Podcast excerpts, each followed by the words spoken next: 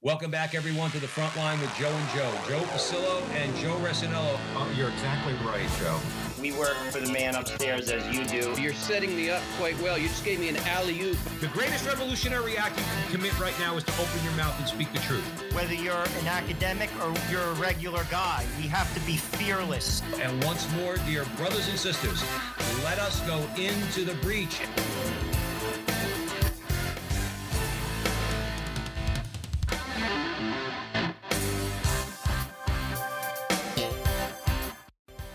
Again, everyone, and welcome back to the front line with Joe and Joe, Joe Pasillo and Joe Resinello. And once more, dear brothers and sisters, let us go into the breach on the Veritas Catholic Radio Network, 1350 on your AM dial, 103.9 on your FM dial, serving the New York metropolitan area please be sure to download the Veritas Catholic Radio Network mobile app so that you could have access to all of our station's content, not just Frontline with Joe and Joe. And uh, if you want to share some feedback, if you want to give us some feedback on the station in general and our programming, you can go to veritascatholic.com, veritascatholic.com. And of course, if you like what Joe and I do and you want to follow us on social media, you can find us at the Frontline TV, the Frontline TV on YouTube. And today we are very pleased and honored to be welcoming back to the program a friend of the show, Mike Aquilina. And many of you out there know who Mike is, um, but I am going to give him a brief introduction. But what we are going to be discussing is his new book, How the Fathers read the Bible? Interesting question. That's why Mike's with us today. Uh, how the fathers read the Bible, scripture, liturgy, and the early church. Um, quick bio on Mike Aquilina is the executive vice president of the St. Paul Center for Biblical Theology and a contributing editor for Angelus News. He is author of more than 50 books, including The Fathers of the Church and The Villains of the Early Church. He hosts the Way of the Fathers podcast for CatholicCulture.org and edits the Reclaiming Catholic History series for Ave Maria Press. He and his wife Terry have been married since 1985. They are the parents of six children and numerous grandchildren. Mike Aquilina, welcome back to the front line with Joe and Joe, brother. Hey, thanks for having me back, Joe and Joe. All right. Our pleasure. Three Um, paisans again. We, we you know we, will interview anybody, Mike, but it's always nice when we have the pie when it's a trio of paisans. Uh, Joe, with that, I'm going to hand it over to you. We'll begin with the prayer because all good things start with a prayer. In the name of the Father, Son, Holy Spirit, amen. Remember, O most gracious Virgin Mary, never was it known that anyone who sought your help or sought your intercession was left unaided. Inspired by this confidence, we fly unto you, O Virgin of Virgins, our Mother. To you we come, before you we stand, sinful and sorrowful. O Mother of the Word incarnate, despise not our petitions, but in your clemency hear and answer us. Amen. Amen. Name of the Father, Son, Holy Spirit. Amen. Mike, before we get into book, I just wanted to comment on the St. Paul Center. We talk to a lot of people, and I'm not just saying this. I mean, the folks that uh, Maria sends us over from St. Paul Center, you being one, um, it, really top notch. Honestly, I, like it's it's a really great organization. Um, many of them are converts to the church. Uh, I, I'd just like you to comment on that a little bit because maybe a lot of people don't know about it. I mean, we get a lot of authors from Sophia Press, we get them from Ignatius, we get them from Tan. Um, I, you know, it's it's relatively new, but give some some background on it because it's an outstanding. I'll be honest with you. I, I think of Scott Hahn's legacy. I think that's it. Like to be truthful with you, if you ask me, other than his two sons that are priests, but uh, you could talk to that a little bit because, honest to goodness, um, it's an outstanding organization. Well, last year was the 20th anniversary of of the founding of the St. Paul Center for Biblical Theology, and uh, and we we started it up. Uh, uh, right after 9-11 i think it was we we we incorporated we we put the papers in and what we do is we promote uh, biblical literacy for all catholics and biblical fluency for Catholic clergy and Catholic teachers. Um, we want people to understand the Bible from the heart of the church. We want them to encounter the Bible at the heart of the church because that's its home. And really, that's the point of my book, How the Fathers Read the Bible, because because the the church has traditionally received the scriptures within the liturgy. That's where we hear them proclaimed. That's where we hear them interpreted. And that's the way it's been since not only from the beginning of the church but from the beginning of the religion of ancient israel. The the, the scriptures were produced in order to be proclaimed in the liturgy um, so yeah, we've been going now for 21 years, and uh, and it's it's a lot of fun. As you mentioned, uh, it's an amazing group of people. Uh, uh, Scott Hahn, uh, John Bergsma, you know, so many people uh, who who um, who who really have the smarts. You know, I, I feel like I'm along for the ride. No, I mean it's it's not only smarts. I mean, because to be honest with you, um, I, I mean we like I said, we interview a lot of people, and many of them are very smart. Uh, with that said, it's they have zeal. And and That's to be honest with you, zeal trumps smarts, if you ask me, um, in many respects. And they're really doing it. Uh, and and it's it's top of the line, really. Yeah. Uh, like Well, honest mean, to goodness. I'll be honest with you. I mean, as far as uh, you know, in, in my lifetime, e- even okay. So I, I I didn't exactly wasn't exactly practicing the faith for a while, but coming back, what a what a, a blessing. Hey, maybe all those Protestant Catholic squabbles in America about who reads the Bible and who doesn't. Maybe the the good fruit that that that the Lord drew out of that was the St. Paul Center, because not for anything, I hear more Catholics talk about the Bible now and in in very recent years than I have you know prior uh, you know earlier in my life where where the- where the the Catholics are out there not just talking about let's say the Catechism, which is important, and the teachings of the Catholic Church, but talking about the Bible, Scripture. Like your, like yourself, Mike, and you mentioned John Bergs, but Brant Pitre, Scott Hahn. I mean, and it just brings it alive from a Catholic point of view. I never experienced this in my life. Mm-hmm. I think it's great. I do too. I do too, and I've been so pleased to be a part of it from the very beginning. Um, so, uh, so yeah, the the center is thriving and growing so fast, and will be building a new home in Steubenville, right across the street from the university. Uh, we expect that to go up in the next couple of years, and uh, we'll be building a media studio in there, and uh, and there will be a meeting space in there for us to have events uh, for ongoing education, and uh, and I think it's it's uh, it's got a bright future. I I definitely think so. It's funny. I saw you and Scott on EWTN last night. You you guys uh, a, a little bit uh, fewer gray hairs, young men. Uh, it was great, actually. I was just like, oh my goodness, look at this. I was flipping through the channels. Uh, I forget the name of the show, but it was uh, it was literally I saw it yesterday. I was like, you guys have been together for quite some time. We Well, have- let's well let, let's real quick uh, for those who, out there who are just joining the program, we're being joined by a friend of the show that we're proud to say, Mike Aquilina uh, from the St. Paul Center. How th- we're discussing his new book, or we're going about to discuss his new book, How the Fathers Read the Bible, Scripture, Liturgy in the Early Church. Um, so uh, I guess uh, Joe, you want to go? No, I guess Pick it up even for- um, let's talk a little bit about like this is my understanding of the Bible. Uh, Saint Jerome put it together. Um, so when you say the fathers reading the Bible, was there a Bible? I mean, was it oral tradition? Like, like I, I'm actually interested in that because I was always, you know, thought that it was Jerome that put the Bible together. You know, message to our Protestant brothers and sisters out there. It was the Catholics that put the Bible together. But walk us through that process. How did the fathers read the Bible? Say uh, before Jerome. well for the earliest fathers, uh, the the the the Bible was the uh, the scriptures that we had inherited from ancient Israel. It was the what we call the Old Testament now, and so they immersed themselves in those scriptures that were available in in the synagogues and uh, were proclaimed in the synagogues and um, and constituted the uh, the the authoritative texts of of Judaism, which was just emerging then. Uh, the you have to understand in the in the first century, that first generation of Christians, um, they received the faith from the apostles. Uh, and uh, and there was not a clear distinction from them and from the rest of the Jews who were out in the diaspora. Uh, P- uh, Christians were often confused with Jews. Jews were confused with Christians, and um, and uh, and and that's the way it was for the the first generations of the church. Uh, um, you bring up a good question though and I, that's the thing i'm struggling to answer here you know what were the scriptures for the early fathers and i think that there was something of a consensus from the beginning about which books were authoritative which had been produced by the apostles um, because you see them quoted in the earliest of the fathers of the church. Who are the earliest fathers of the church? Well, we have Clement of Rome. Clement of Rome was writing uh, you know, I think he he produced his letter to the Corinthians around 67 AD.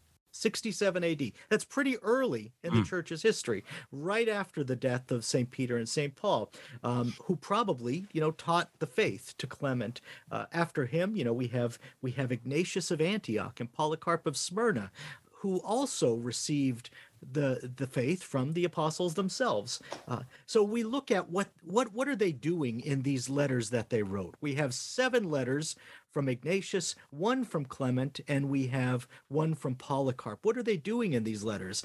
What are the the uh, texts that they're citing as authoritative? Well, they cite the text that we now call the Old Testament, but they're also citing some of the letters of St. Paul, and they're citing the Gospels. Sometimes they're even quoting these texts. Mostly they're talking about Jesus and talking about him in ways that we recognize today. Um, but they're putting forth the faith and they're referring to these documents. And um, and and there's nothing like a list that we have in that first generation. There's nothing like that. But they, there are these texts that are cited as authoritative when we move beyond that generation we get to, to great names like like saint justin martyr saint irenaeus and they're pretty clear that there are only four gospels matthew mark luke and john. And anything else you might see out there there might be good things in those books but they're not authoritative. They're how early is that mike how early is that? the 100s. In the middle okay. of the 100s. I think that that was pretty clear even to the early genera- earlier generation, you know, the generation of the apostolic fathers. But when when you once you get to the middle of the 100s, then they they feel that they have to state that clearly okay? Because there is a proliferation of books by that point. Uh, we have we have books like the gospel of mary out there which is a beautiful book. It's kind of a novelistic account of the um, of the childhood of mary the birth of mary and so on. And uh, and and it's it's a devotional book. It's like many modern novels that are based on the life of jesus christ but it's not authoritative in the way that scripture mm-hmm. is authoritative it's not inspired the way scripture is inspired. So so yeah the the books of the bible were there from the beginning. They were revered in the church and by the end of the 100s you begin to see several authoritative lists. Uh, there's one from melito of sardis from that time. There's uh, there's another one we don't know who wrote it but it's called the Muratorian fragment because it includes it's a fragment of paper, but it includes a list of the books in the New Testament. And the table of contents kind of lines up with what we have in the in the the our Bibles today. Um, it's not until the fourth century, the end of the fourth century and the beginning of the fifth century, that we have councils of the church, councils of the church declaring which books were in the canon and which books were not and then we have those the decisions of those councils ratified by the popes um, in the uh, in the fifth century. What languages are we talking about here? You know, from the beginning, is it Aramaic? Is it Greek? Where are we going with language? Mostly, we're talking about Greek. It's the mm-hmm. Greek scriptures that the the apostolic fathers knew. It's the Greek scriptures mostly that the that the apostles knew. Those are the scriptures that they're quoting in their New Testament epistles. Um, uh, later on, we find that the Greek texts were translated into Old Latin, right? And uh, and then you mentioned Jerome earlier on. Jerome was brought on board in the the late fourth century to do a new edition of the Vulgate, the old Latin translation, and to try to unify the various translations that were out there in the Western Church. Then Jerome decided, well, I want to do fresher translations. So Jerome went back and did it all over again, translating from the Greek. And finally, Jerome learned Hebrew in order to go back and do the New, the Old Testament yet again and translated from the Hebrew. So so that's in the the end of the 4th century, the beginning of the 5th century Jerome is doing really heavy lifting in order to get the scriptures into a, a shape, a form that the church can absorb, that the church can can take in uh, in the course of the liturgy. So Mike Aquilina is joining us here at the front line with Joe and Joe, Joe Pasillo and Joe Rossinello on the Veritas Catholic Radio Network. The book that Mike has recently written is How the Fathers Read the Bible, Scripture, Liturgy, and the Early Church. Joe Rossinello, I'm going to hand it over to you. You mentioned languages because I mean I I work in a legal capacity in banking and I, I know how lawyers can twist words. Um, and there was a famous well it's not so famous but it was a movie a Bill Murray movie Lost in Translation. It was actually a nice movie uh, when he was you know in Japan. Um, but leaving all that aside, when things get translated, sometimes they're like colloquialisms like like different ways to say things that don't necessarily translate from one language to the other. How does like a scholar when they're doing this not lose say the meaning of the text? I mean you always hear of like you know real smart people you know they'll they'll study greek and they'll read the text in its original form or they'll study hebrew. I mean how do we know that like the translation didn't get lost well, you always lose something in translation. Every translator is a traitor, as the old Latin proverb says. You know, uh, you, you always lose something. I'm not a scholar of Greek, but I know that when I go back and I read the, the, the Greek New Testament, I can see that so many of the words are compounds. And when we translate the compound into an English word, we really don't get all of the elements that go into making it a compound. Um, so, so yeah, you lose something when when when you when when um, when you translate a text. But you know, how were the how were the first Christians uh, taking those texts in? You know, we think of them to then uh, in terms that uh, that were not operative then. We think of them almost as if they're modern Christians who have all of um, all of the scriptures on their smartphone, uh, you know, with with all of these Bible study tools and and everything else. You know, at that time, most people could not read and they could not read because they really didn't have access to texts. There was no good reason to learn how to read. There were no printing presses, so texts were not readily available. And Christian texts, especially, were against the law to own. Okay. The practice of Christianity was a capital crime in the time of the early fathers. So you could be killed if you were found with Christian scriptures. So where did the people encounter the word of God?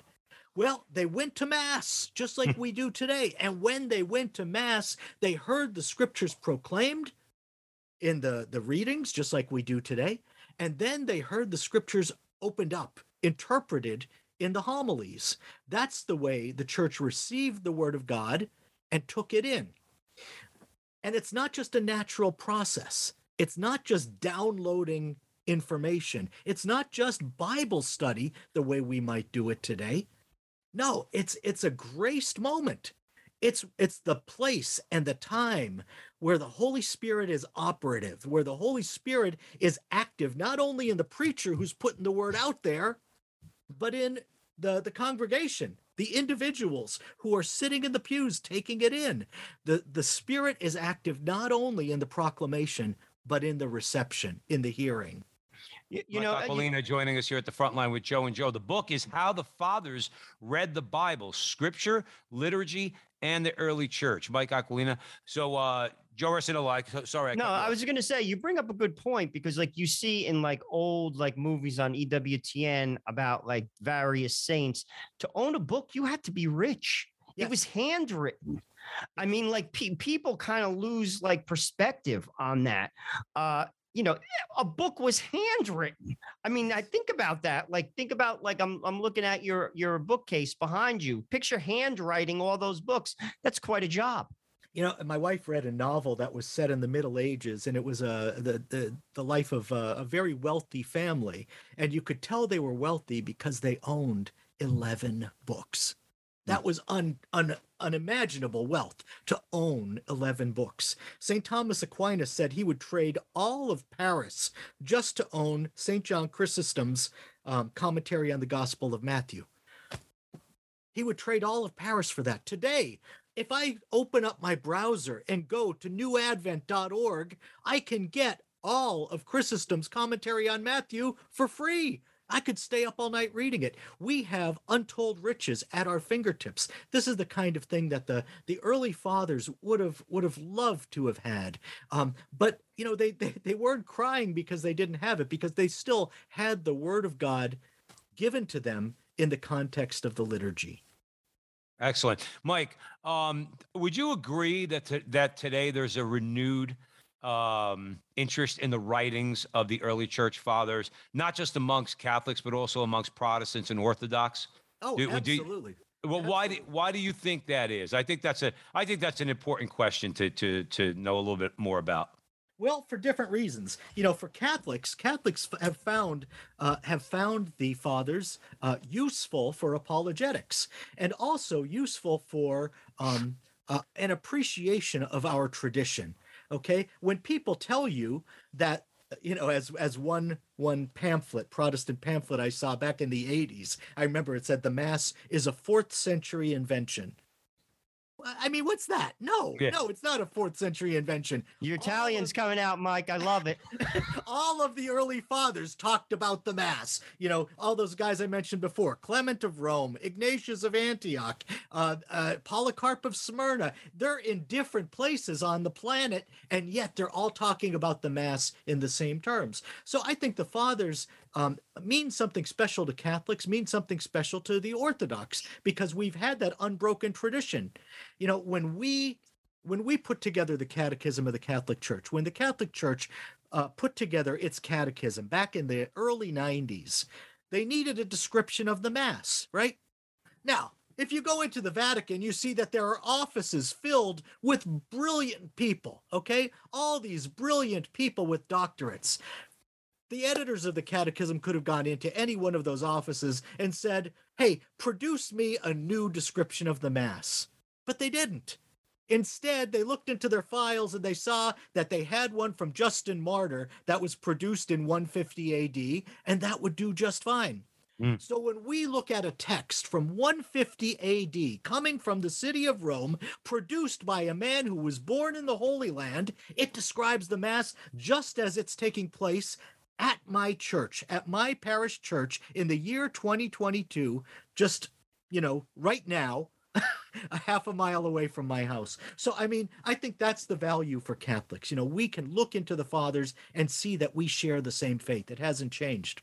I think Right. We- That's No, so no, I want to w- w- real quick, Joe. But were you about to say mention the Protestants, Mike? Yes, yes. Please. yeah. That's where I was going with that. Um, um, you know, look behind me. These books right here, the Ancient Christian Commentary on Scriptures, they were put out by InterVarsity Press, which is which is an evangelical publishing house. Because I think there has been uh, a renewed appreciation of the fathers among Protestant Christians because they see their value. You know, there, there's a value for them in terms of apologetics. They want to talk about the authority of Scripture, about the inspiration of Scripture, about why we have the canon we do. And so they go back to these historical texts in order to understand what was going on in the scriptures. The hmm. fathers were living in that world that all Christians prize. You know, the, the the technology that they knew, the sports that they knew, the military that they that they knew. It had not changed all that much from the time of St. Paul. So if you want to understand St. Paul, you really do get light from seeing how the fathers read St. Paul or how the fathers read the Gospels. Um, it's it's invaluable, no matter what kind of Christian you are. W- You know, it's funny because a lot of people try to separate the Bible from the Mass, and this is something you address in your book, and this is something that your center, St. Paul Center, does very well. You can't. Um, you simply can't. I I mean, I'm a big fan of Marcus Grodi. All almost every person that comes on that show always says once they read the Church Fathers, they're like, I have to be Catholic. Yeah. What I'd what I'd be interested, why is it that people there's almost like it's it's like disingenuous because it's written down. Like all you have to do is just follow the line. Like like what's what's the block? I mean, it just shows you the brokenness of of humanity because like it's so clear. It really is. It's mathematical. it's it's just so clear. I, you know, I, I have the same experience when I sit down and I read the fathers. I can remember um, reading the story of a convert um, uh, who who had been uh, Lutheran, and uh, he's he teaches philosophy at the University of Texas. I can't remember his name, uh, but he was giving his account, and he said that when he was in in seminary, he was always fascinated by these men called the church fathers because they were often invoked in the textbooks that they were using in quotations okay? There would be these little quotations from the fathers of the church and these quotations were always stunning. And he said you know what? When i get older i'm going to start reading the church fathers and you know years went by and he decided to start reading the church fathers well no longer was he reading the quotes that were cherry picked from from uh, from the the father's works, but he was reading the works themselves.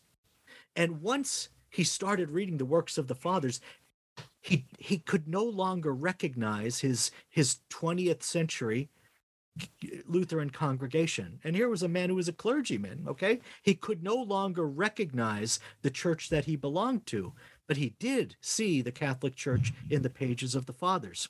You mentioned Marcus Grodi. Um, a few years back, uh, actually several years back now that now that I think of it, uh, when he welcomed his 1000th clergyman in, into the church um, from from Protestantism, uh, I asked him. I said, Marcus, out of the that thousand, how many came in by way of the fathers?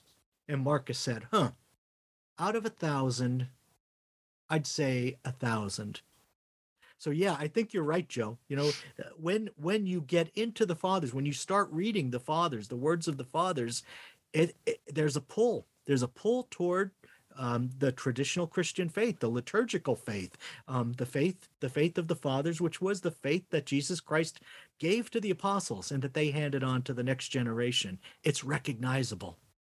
I think I think alongside of knowing our Bibles, reading our Bibles, listening to those who know the Bible more than we do, I think a great great tool and I think that's where we're going with this of evangelization is to speak particularly to our Protestant brothers and sisters or evangelical brothers and sisters, you know, and say and what you just said Mike Aquilina, have you read the fathers? Because if you want to, if, if you want to, let's say for argument's sake, you say, well, we don't need a church. We don't need, we just have the Bible. Have you read the fathers? In other words, these are the people that studied under the apostles, that follow, were followers of the apostles. I don't know. I think Joe Rossinello mentions like linear and logical. I don't know if like logically, if they're honest with themselves, I think they're going to have to, they're to have to take that, that I was about to say second, maybe even first look or second look at the at the Catholic Church and what the church offers. Would you I- I- agree, Mike? Uh, yeah, I think so. I think that we have to we have to we have to model a life that they want to live. Okay, it's not like we have to tell them stop loving the scriptures as much as you do. No, that's not what we want. We need to make ourselves love the scriptures as much as the fathers did, so that they could say, "Wow, wow, this is this." You're even more into this than I am, you know, and they can recognize that love of the scriptures and they can see it you know, as a bond between us rather than something that divides us. We are divided, okay? But we are divided by our our, our conflicting traditions. It, it should not be scripture that divides us, but it's our tradition of interpretation. Okay, Mhm. uh, it- you know, often I'll hear uh, Protestants say uh, that that well, I have scripture, you have scripture and tradition, and I, they're like, no, yeah, we do have scripture and tradition, but you have scripture and tradition too. You have a tradition of interpreting certain words in certain ways. You know, all of these formulas that you have. Have you accepted Jesus Christ into your heart as your personal Lord and Savior? That's a beautiful liturgy. Hmm. But it's a liturgy passed on in tradition. Okay. You're not doing anything different from what we're doing. You just have a different liturgy and a different tradition. How about TULIP? Okay, that acronym that's Right. used by Calvinists. That it appears nowhere in scripture. You won't find those words appearing together anywhere in scripture. It's a tradition, an interpretive tradition. We have to understand that and get beyond that, get back into the scriptures themselves. Well, I think. Go ahead, Mike. No, finish, please. Now, if we model that, if we model that kind of love of the scriptures, then yeah, uh, you know, the conversation just might go forward. All right. Uh, we're going to leave it there for a second, Mike. We're going to take a quick break. Uh, for those of you just joining, we have uh, Mike Aquilina, friend of the show. We're proud to say he's written a book called "How the Fathers Read the Bible: Scripture, Liturgy, and the Early Church." Mike, real quick, where's it available? Uh, StPaulCenter.com. Well, it's it's available anywhere you can get Catholic books. Um, I think you'll you'll always get the best price at uh, CatholicBooksDirect.com, CatholicBooksDirect.com, and they have a page just for my books. So so go there.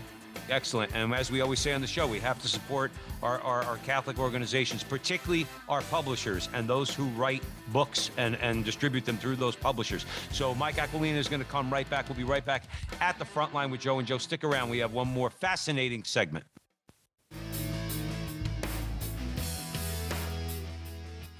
Listen to all five of our original Veritas shows.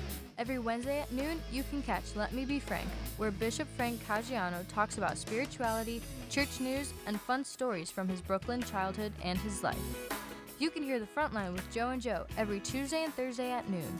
Their guests include the biggest names in the Catholic world, and Joe and Joe talk to them from the perspective of the everyday Catholic. Thursday nights at 8 o'clock, tune in for the only late night talk show on Catholic media anywhere. It's Not That Late with Liv Harrison, and at noon on Friday is Restless. It's four millennials talking about, well, life as millennials in today's crazy world. Yes, it's possible to be young and Catholic. Right after that, at 12:30, you can hear the Focus on Veritas, where we put the focus on good works and the good people doing those works. Those are the five Veritas shows, and there's more on the way. Stay up to date at veritascatholic.com or on the mobile app.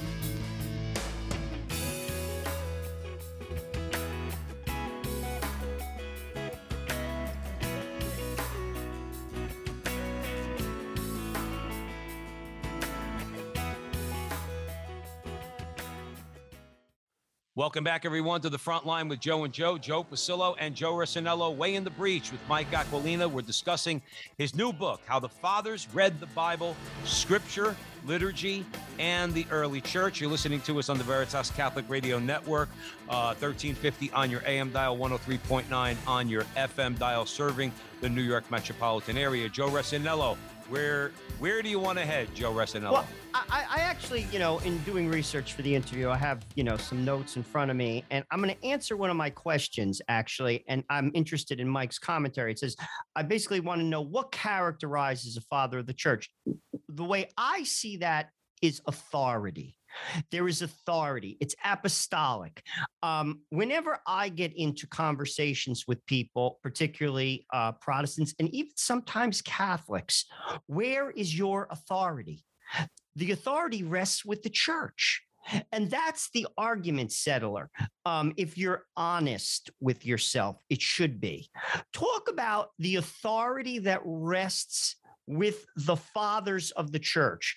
And that's how they're characterized as that fathers. Am I off with that? Uh, no, no, that's it. They are fathers. Most of them are, are most of them were bishops, you know, during during their lifetimes, uh, and they are the greatest teachers of antiquity. Now, if you think about them, you look at any list of the fathers, they, they you'll usually find between 100 and 150 of them, but that's from a period covering 750 years. Okay, so uh, so this is just the cream of the crop the absolute best and they're the um, the teachers who have been revered consistently since the time of the early church. It was during the early church that people began to revere the fathers of the generations before them. St. Jerome himself was a great stu- student of the fathers, and he lived in the fourth and fifth centuries. Okay. He wrote a book uh, that's really one of the early textbooks on the fathers of the church. He eventually was honored as a father himself. We usually say that there are four marks of a church father.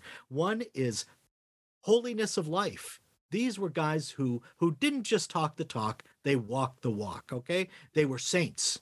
Most of them are honored as saints in the church. Uh, holiness of life, they have sound doctrine, soundness of doctrine. That's the second mark of a father, okay? They, they're the ones who taught the truth, consistent with the fathers who had gone before them. Holiness of life, soundness of doctrine, uh, church approval. These were the fathers who were cited as authorities by the early councils of the church the Council of Nicaea, the Council of Constantinople, the Council of Ephesus, the Council of Chalcedon. At all of these councils, the fathers themselves were evoked, uh, invoked. Um, the fathers of the earlier generations were invoked as authorities. Um, finally, the fourth, the fourth um, mark of a father is antiquity. It there they, these are the um, the teachers only from this period of the early church, and there's a reason for that. Um, one of my favorite theologians, Joseph Ratzinger, later known as as Pope Benedict XVI, he put it this way. He said, "In Christ, in Jesus Christ, God revealed Himself in His entirety." This is all of me. And he showed him to us. That was the fullness of God's self But, and revelation is a form of communication. But communication is a two way street. There's a call and a response right? The word goes out and and the the receiver responds. And the way the church responded was with the work of the fathers, the lit- liturgical families that were formed during that period, the canonization of the Holy Scriptures, uh, all of the things that were brought together in the in the time of the fathers of the church. That's where we got the classic creeds. That were that's where we got the Mass as we celebrate it today, and baptism as we celebrate it today. We got so many of the traditions uh, that are based on Scripture. They were codified and canonized during that time. Mike, uh, you had you had said that, um, or I believe you said the the Bible and the Mass cannot be pulled apart. Um, let me get what I think is the exact quote. Quote: "The home of Scripture is the liturgy, and the liturgy is Scripture in action before our eyes." Now, I find that to be a fascinating statement. I want you to break it down because that's why we love having you on the show, Mike. Be, uh, one of the reasons why is because you break things down that should be we should be able to recognize, but we need help sometimes. All us Catholics out there. That's one of those that hits me square right between the eyes. How is how is the liturgy the liturgy scripture action in action right before our eyes? Well, let me go back to the first part of that statement um, and, and and and talk about um, uh, about the the uh, the liturgy being the home of Scripture. Mm-hmm. If we read the Old Testament, you know, we we see um, we see that when Moses was was um, uh, was ratifying the the old covenant you know the covenant on mount sinai. What did he do? He proclaimed it. He read it aloud. He read it aloud to the people in a sacrificial setting. He sprinkled them with the blood. Behold the blood of the covenant right? So it, it was it was in a liturgical setting that he proclaimed the words of the covenant. We find the same thing happening in the time of Josiah. We find it happening in the time of Nehemiah. We have these public proclamations within the liturgical assembly. This is what the scriptures were for. Okay, they weren't meant to be studied on a smartphone. That's that's not why they they they were they were inspired. They weren't meant to be studied in a library so much as proclaimed in the assembly. Same thing happens in the New Testament. St. Paul is given instructions in some of his letters to the readers, the people he knows will be reading these aloud to the assembly, and we find similar instructions in the book of Revelation as the inspired authors were setting down these words, they knew that they would be proclaimed at Mass. They knew that. And that's what they were producing these texts for.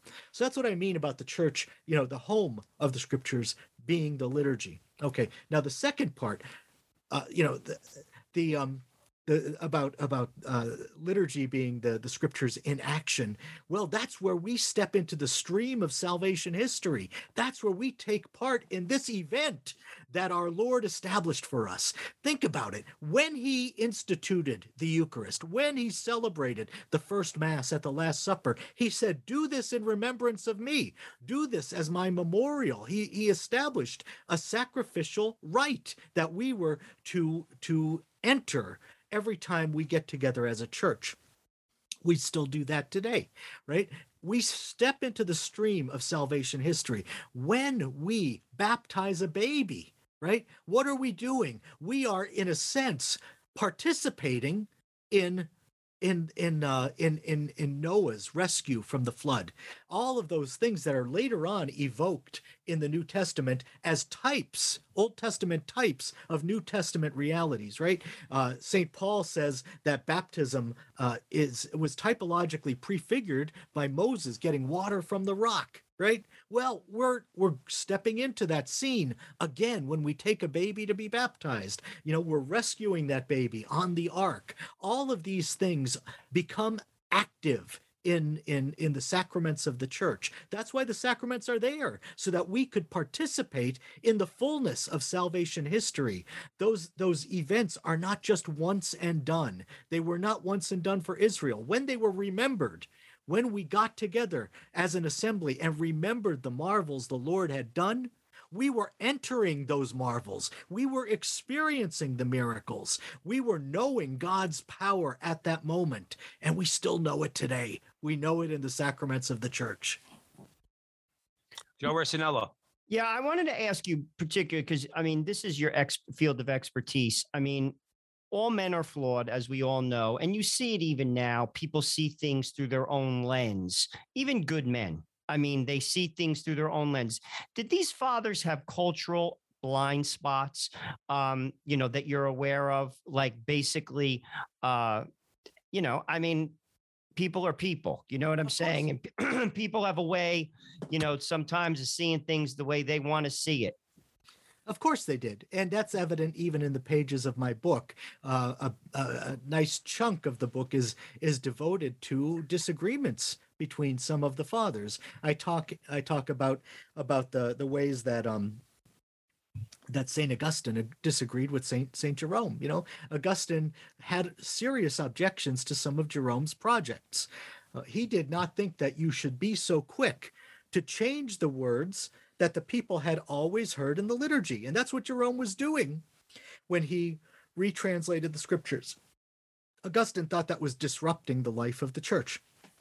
It's an argument to be made. Um, so, yeah, they did not always agree with one another. Sometimes they did have those blind spots you're talking about. Sometimes they did not like one another. There were serious disagreements among the fathers of the church. So what the church looks for when looking back to to the fathers is a consensus of the fathers. You know, what's the consensus when we read the fathers? Um, do they have unanimity on any points? Well, yes. What are those points? And and we can we can look at those those truths that all of the fathers testify to, and we can say, yes, that's the faith as we should be passing it on into the future. You know, it's funny because this morning I was reading my Magnificat and I read something about uh, Philip Neri and Ignatius Loyola, who both were contemporaries of one another in Rome. And Loyola thought Philip Neri's activities were foolish, some of his activities. Now, these are two great saints. I mean, like, you want to talk about impact. Yeah. Um, and they were canonized on the same day, which is also interesting. Um, I think that's a lesson for all of us. And this is why I, I liked your response. St. Paul tells us we have to bear with one another. This is something I think that's lacking in the Catholic world today. Um, particularly on social media. People have to bear with one another. You know, th- there's a lot of things, you know, like if you like agree with someone 95% of what they say, why pick on the 5%? Yeah. Like, like let's focus on the good. It's not being done. And I mean, and it's also, I think, a point to be made that even saints did it and they're saints. Yes, yes. Yeah, you know that that's that's something that you get in in reading the fathers, especially the fathers of the late 4th century. There were so many controversies that were that were really tearing the church apart at that time. And there were serious differences about how to approach the controversies.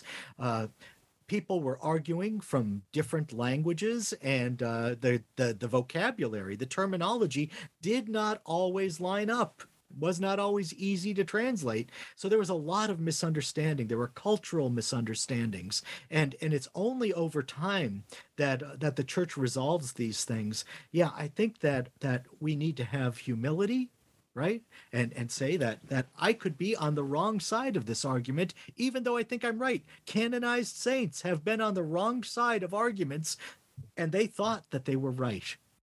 So a lot of, I think there's a lot of humility. I mean, again, Mike, Joe and I are not judgmental guys. I'm not judging anybody, but there there seems to be a, a lack of humility uh, out there in, in certain places um, in in the Catholic world. To to to let's say uh, humble yourself to the point that you just described. To say maybe I ought to rethink my position. Maybe I ought to look into it more. Maybe I should pray on it more. Where social media is sometimes a little bit of a quick I need to react to what that person said. And that person might, hey, look, if somebody's saying something that's flat out heretical, um, I, I, I might be with you on that. A lot of times these are these are arguments over those things which fall within our prudential judgment. Mm-hmm. And in that case, I don't understand why, as Joe mentioned, why are we not bearing with one another? Where you'll take one out of a hundred things, 99% you agree with the person, 1% you don't, you don't even talk to the person anymore. I, it's sad I, get, I guess is my point. But I guess what you were saying is even saints and fathers of the church kind of argued with each other a little bit, right? Yeah, they did. They did, and uh, and sometimes with tragic effect. If you if you read about about the uh, the differences among canonized saints that led to the demise of Saint John Chrysostom, it's one of the saddest stories. You know, you look at the the the thirty years that that led up to his his his uh, you know I, I, think i can call it a murder you know? He was he was put on a forced march in harsh conditions and he died along the way. Uh, he his health could not could not sustain you know that level of of duress. And uh and yeah i think um I think that that stories like that should sober us, you know, and say say I don't want to be the one who uh, who causes that kind of grief because of my obtuseness because of my misunderstandings. I think it was Cardinal Cooke in New York. You could correct me if I'm wrong. When Dorothy Day died, now she was a controversial individual, um, unorthodox in many ways, but uh, when she died, I believe Cardinal Cooke was in New York, and he was like. I'm not saying anything about this woman because she's going to become a saint. and I think that was very uh like true because she is going to become a saint and she didn't operate like everybody else. Yes. Uh you know, so that's where sometimes I think one has to like pause for a moment because we haven't figured out the mind of God. Mike Mike Aquilina joining us here at the front line with Joe and Joe. How the fathers read the Bible, Scripture, liturgy, and the early church. And in the last couple minutes, Mike Aquilina, we got a little bit. Uh, let's use a word negative. Uh, but here's what I would ask you to follow up on that. What would you think the church needs today to emulate most about the early church, the early church fathers, and why? Hmm. Boy, that's a big question. That's I know, I know, question. but that's why you're here at the front line, Mike Aquilina. uh, one one thing I'd like to see is for the laity to reappropriate their place in the church, right? Uh, because because uh, especially especially especially the role of the laity in the very early church, the time of persecution, uh, because later on, when the church was established and it was the official the official organ of the of the empire so to speak. Uh, it was funded by the empire and there was a prestige that came with the clerical state that was not there earlier.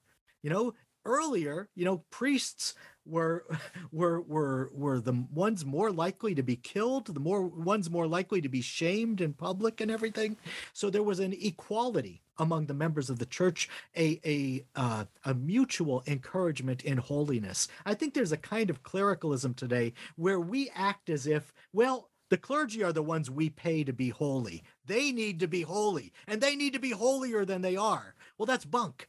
I need to be holy. Only saints will get into heaven. The early Christians had that sense among themselves that that the apostolate the, the, the task of evangelization belonged to them. The task of becoming a saint belonged to them, and they needed to own it. Well, we need to have that today and not think, oh, well, I'll leave that to the priests and nuns and, and those who are professional Christians. I'm just going to schlump along my way here in my house because I can't be as holy as they are. No, we're all called to the perfection of holiness, and we've all got to strive for that. If we don't start living heaven now, we're not going to be able to live heaven at the end of our lives on earth. The early Christians had such a keen sense of that. That, that this idea that that that holiness belonged to everybody that holiness was given to everyone in the sacraments and that we have an obligation to correspond to the holiness that was given to us as a gift. We needed to, to be active in receiving it into our hearts, into our lives, and conforming those lives to it, making ourselves more worthy um, uh, for the next communion. So, and I would Amen. agree with that. Amen. Uh, I mean, like if you look at like the early fathers were so close to the original apostles, which were close to Christ. If you look to religious orders that were founded by a saint, you could say Mother Teresa. There are nuns alive today that lived with her. That rubs off. Yeah. And that's why saints renew the church Yes. constantly, constantly. Um, and then as as what happens because it's humanity we see it with governments we see it with orders we see it with societies people kind of veer and then god throws a saint in there and then it renews again out of nowhere but Yeah. you hit the nail right on the head i couldn't agree with you more Yeah, we've all got to correspond to it. And, um, you know, you look at two documents of the early church the letter to Diognetus, which is an anonymous text, anonymous text, and it talks about the life of the laity. It never talks about the life of the clergy. It talks about the life of the laity. If you look at another one, the Octavius by Minucius Felix, it talks about three lawyers on vacation for a weekend. That's the substance of the text. It's all about the life of the laity in the early church. There was this sense that that was the life. That was the stuff of Christian life on earth. And that's what was to be spread out. If you think about it, the clergy could not make converts during those years. How were you going to do it? You had no access to media. There weren't any media, right? And you could not stand out in the public square and shout the gospel because that was against the law. You'd be dead on the morrow. How did they do it? Well, the the the, the faith spread through friendship through the friendship of lay Christians. And that's how the, the, the faith needs to spread today. It's great. You know, I, I, just recently gave a talk uh, to an RCIA class, and so many of the people were in that room because of the witness of one person or the witness of a family who lived nearby or you know a coworker something like that so it's the it's the laity who need to become energized to correspond to the holiness they've been given in the sacraments. Mike, one, one, one of the things Joe and I like to do here is, let's say for someone out there, a layperson out there listening to you, sometimes people would like some maybe concrete ideas. Just again, from a layman's point of view, from a friend's point of view, what would you say to an audience member? Says, but Mike, what, what, what, what could I do as a layperson to help in this renewal of the church? What would you recommend I do? I would ask you, what, what would you recommend? Make a commitment to some points of daily prayer, okay? It doesn't have to be over the top, okay? But if you're not, if you don't have any um, program of prayer in your life, say, tomorrow I'm going to start. I'm going to do a decade of the rosary every day. Start with a decade of the rosary. Build from there. Give yourself a month of that, and I'll bet after that month of faithfulness to that one decade per day, you're going to be able to do a um, an entire rosary every day. Start that way and use that rosary to pray for the intentions that are dearest to your heart. Invest yourself in it, okay? And and go forward from there. You'll be on an inclined pray, plane. You'll you'll find yourself praying more and you'll also find that God multiplies your time. All of the the prayer that you thought you never had time to do, God will make you able to do. He will multiply your time so that you can pray and still get done the things you need to get done. Thanks for that, Mike. I, I sincerely, because I know I remember in my own personal journey, sometimes I threw my hands up and I was like, well, what am I supposed to do? How am I supposed? Well, you know, and I listen to good people like you out there. In other words, and and that's why, you know, again, not because I'm better, but because I listen. Um, I like to think I listen. Maybe not to my wife, but that's a whole other story. She gets mad at me when I don't listen. Uh, but I pray my rosary. I, I pray. I, I stay faithful to the church teaching. Um, I listen to the church. These are the things, you know. And I wanted you to say it because I think it's important that people know there's many things we could do. And obviously, you hit the central one. We need to start praying. We don't have a lot of time. Let me hand it over to Joe. Um, in terms of like texts for the people out there listening, like what would you recommend in terms of church fathers going back to the, you know, obviously people don't speak Greek. Um, in New Jersey, we don't even speak English, but but uh, but what's it called? What would you recommend? You know, like uh, what text or what fathers to focus in on? Maybe three. Hey, what uh, you know, I, I like to start with the very early ones. I always tell people start with Ignatius of Antioch. He's very early. 107 AD, he wrote his seven letters. You can find them for free online at newadvent.org and you can read them there. It doesn't cost you anything. They're all very short. It's not going to take you much time. So you can get into those letters and see the church as it was lived in the first century in the generation right after the apostles, you're going to recognize it as the church you're in today. So Ignatius of Antioch would be one. A second one would be Clement of Rome. He was pope after Saint Peter. Okay, uh, and and you you you get into you get into his letter that he wrote to the Corinthians, and you'll see the kind of authority that the pope had in the first century, in the years immediately after the the death of the the apostles Peter and Paul. So you'll get into that church that was most primitive, that was living off the word of God uh, at, at a time when the the voice of Jesus was still echoing in the ears of living people. Those two would be very important as an introduction to the fathers. And and they're very short very easy to read and you'll find the texts for free online. Another good one is is uh, saint justin martyr his first apology and his second apology again they're short texts they're not terribly long you can find them online for free and they show you the concerns of the church in the second century so you can see the consistency among these early fathers you can see that it's deeply biblical but you can see that it also describes and assumes a church that looks a lot like the church you attend today. That the church, uh, the liturgy that you attend every Sunday. Thank you for that, Mike. Mike, let me ask you this. We probably have uh, maybe three or four minutes left.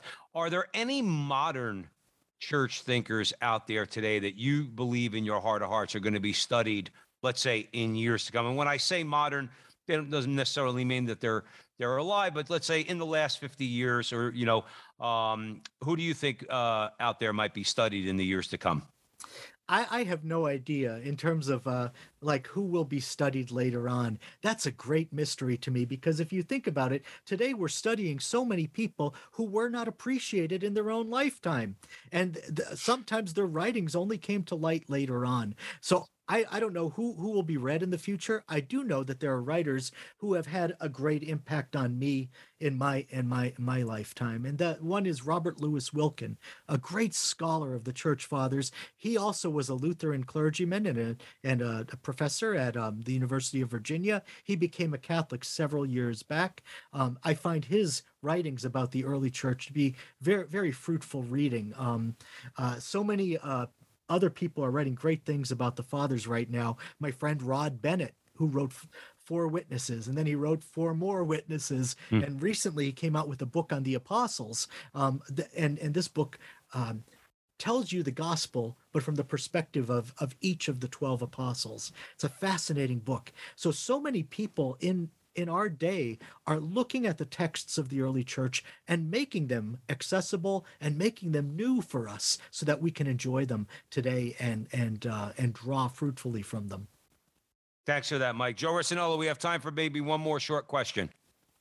You know, you bring up a good point. Like sometimes people aren't appreciated. I my view is I think Benedict the 16th will be studied for many, many years. To, I really do. I actually think he's going to become canon. I think he'll become a saint as well.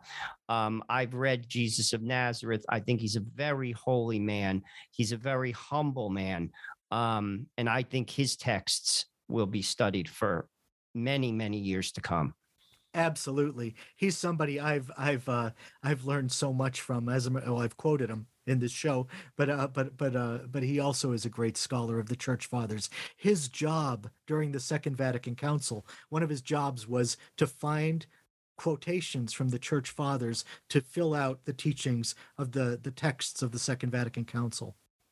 So, Mike Aquilina, unfortunately, because it's radio, we have to leave it there. I would like for you to tell our audience uh, not only just a quick blurb on the St. Paul Center, but where they could buy your books, this book in particular, How the Fathers Read the Bible, Scripture, Liturgy, and the Early Church.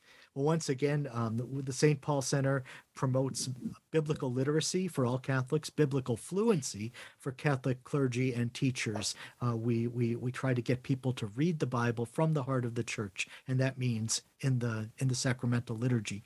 Um, so that's the St. Paul Center. For me, you can find my my works at fathersofthechurch.com, and you can buy them if you wish at catholicbooksdirect.com. Catholicbooksdirect.com. Awesome. Mike Aquilina, thank you, as always, for joining us here at the front line with Joe and Joe. You're always enlightening to Joe and myself. We know that our audience definitely is enlightened by what you have to say. So we truly, truly appreciate it every time you come on.